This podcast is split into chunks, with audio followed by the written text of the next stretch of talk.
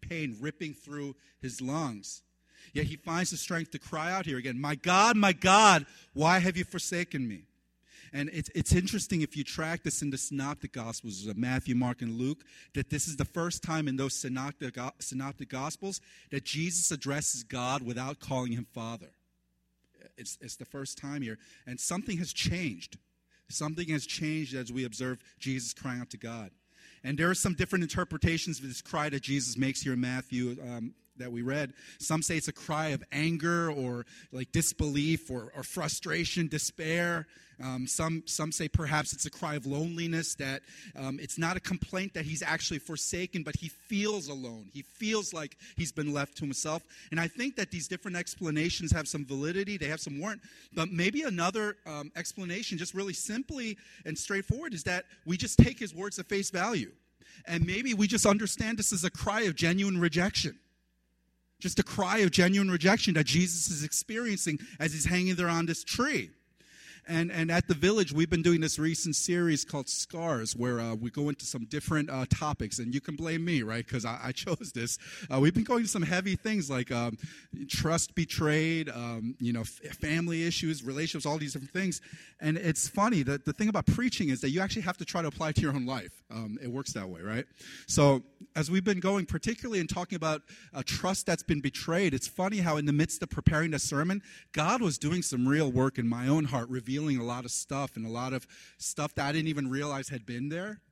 Um, you know, and preached it and stuff, and, and just feeling kind of confused. But one of the things he's brought up in the midst of that, um, he just started to bring out all these things, particularly tied to the church, where I had felt different things, whether warranted or not, where I felt um, this experience of betrayal. You know, and and the thing is, I've had some people just off the street, I don't even know, like point at me and say heretic, right? And you know, that's all cool. You get kind of ticked off. You're like, well, you don't know me.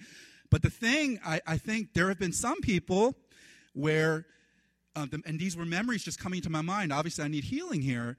Where people who we've had in our home, or we've made food for it. And my wife has, has worked hard, make food for and serve and, and share bread together and pray together and hug and, and, you know, be close. There's something different when those people are sitting across from your table and just pointing at you and like yelling at you that they hate you.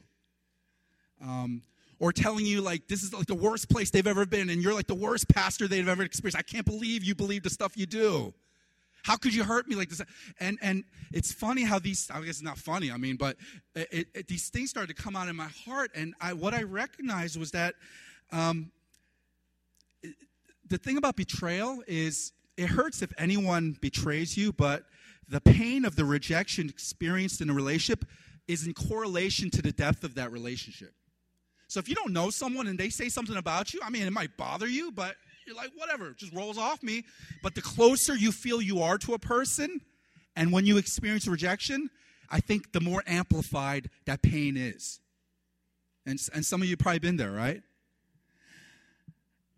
How, how this ties into what we're reading here. I think up to this moment, Jesus may have been forsaken by everyone in this world.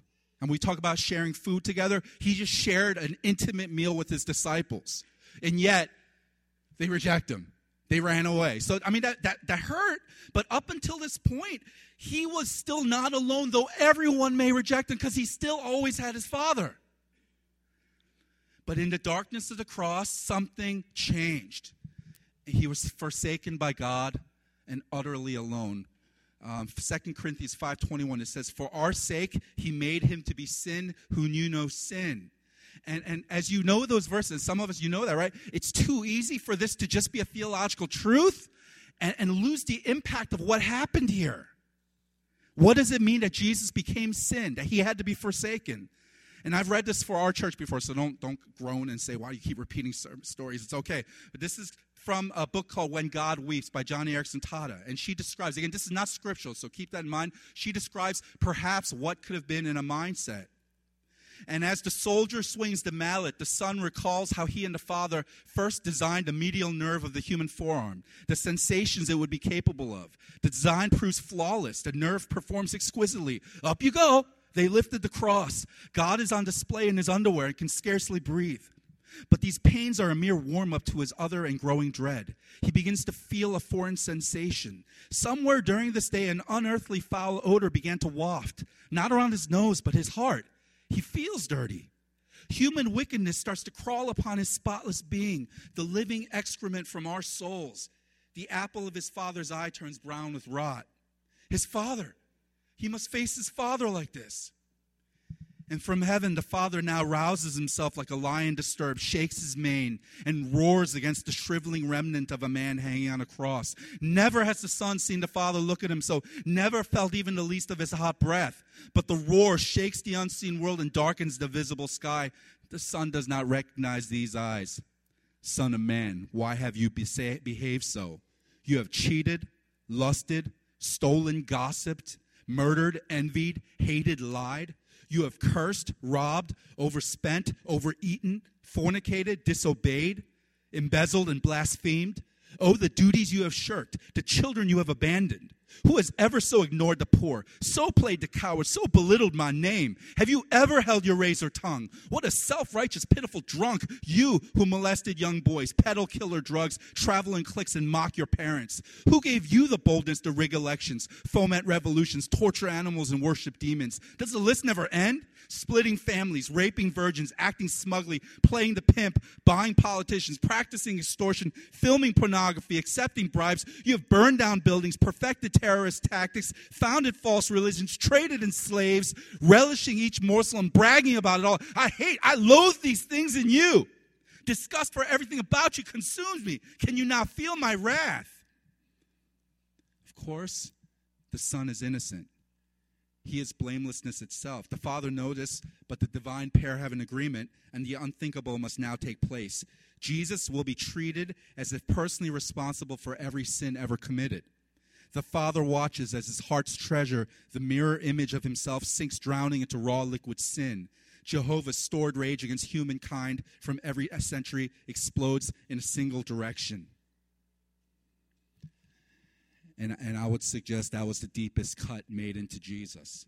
That the one with whom he had spent all eternity in perfect loving communion now had to turn his face away and pour out upon Jesus all the wrath that was due to a human, fallen, sinful people. And, and we, we can't misinterpret here. Um, though the Father abandoned the Son judiciously in, in the law, he did not abandon him relationally. You, you might hear that God stopped loving the Son. That's not true. He, he always loved him. Nevertheless, it was still a real abandonment. It was still a real rejection because that's the heart of the cross and, and it's a mystery no matter how many movies are made or how many books are written or paintings are made no matter how gruesome the depiction you can see on a screen or imagine in your mind um, we can't imagine the true nature of the punishment of sin as being rejected by a holy god whom you've known forever in perfect relationship. But the thing is, even as we grasp the, the, um, just how the cross reveals what sin is, the amazing thing in the midst of all of that suffering and death, man, we are just shown the most glorious picture of God's love. Um, because on the cross, we see that there's a God who understands the problem of sin. Some of you, you look at a sinful, broken world, you're like, does anyone care? And, and what you know, yeah, God cares. He sees, He knows, and He's the one that didn't just stand back, but He took action in the form of his son coming to be the ransom for sin, even to the point of his own anguish of his suffering and sin upon himself. Why would he do that? Because of love. Why does he do that for us? Because he loves us. And, and there's a, a pastor, Max Lucado, he writes this. I thought this was pretty good. He's, he says, I can't understand it. I honestly can't. Why did Jesus die on the cross? Oh, I know, I know. I, have heard all the official answers to gratify the old law, to fulfill prophecy. And these answers are right. They are. But there's something more here, something very compassionate, something yearning, something personal. What is it? Could it be that his heart was broken for all the people who cast despairing eyes toward the dark heavens and cry the same why? Could it be that his heart was broken for the hurting? I imagine him bending close to those who hurt. I imagine him listening. I picture his eyes misting and a pierced hand brushing away a tear. He who also was once alone, understands. And and that's the kind of sacrificial love I would welcome you to consider tonight. If the idea of the cross and Christianity as a removed kind of what something Jesus did, could I invite you to a personal aspect that yes, it's something that was done regardless of just you, but at the same time, it was also for you. And if you have felt the sting of rejection, if you are feeling the sting of abandonment, if you're feeling the, the wounds of death and loss and misery, can I welcome you to a God who look, doesn't look from afar, but he enters that to receive your pain upon himself so that you could be made whole? Bow your heads with me for a moment, and we're going to, um, Pastor Jeremy's going to lead us into some time of the Lord's Supper and receiving from the table. Um, as we do that, can I just ask you to pray wherever you're at right now in, in your life? I'm guessing a room like this, we just have a whole bunch of different people represented here, um, whether you know Jesus or not. Maybe this is the first time you've been in a church in a long time, or, or first time ever, maybe. And can I welcome you to a faith that we talk about that's not just about trying to be a better person, not just about feeling guilty about how jacked up your life is, but about understanding a God who sees all, knows all, feels all. He knows you better than you know yourself. He knows your pain. He knows what you are enduring right now. And He doesn't say, just take care of it, be stronger. He enters it to be with you, ultimately to the point of this thing we call the cross. So, can I ask you to sit on that? And we're going to sing, we're going to receive communion. But can I ask you, wherever you're at in your life now, could you receive that for yourself, whether it's been 30, 40, 50 years since you heard this message, or maybe it's the first time tonight? Receive this message for yourself.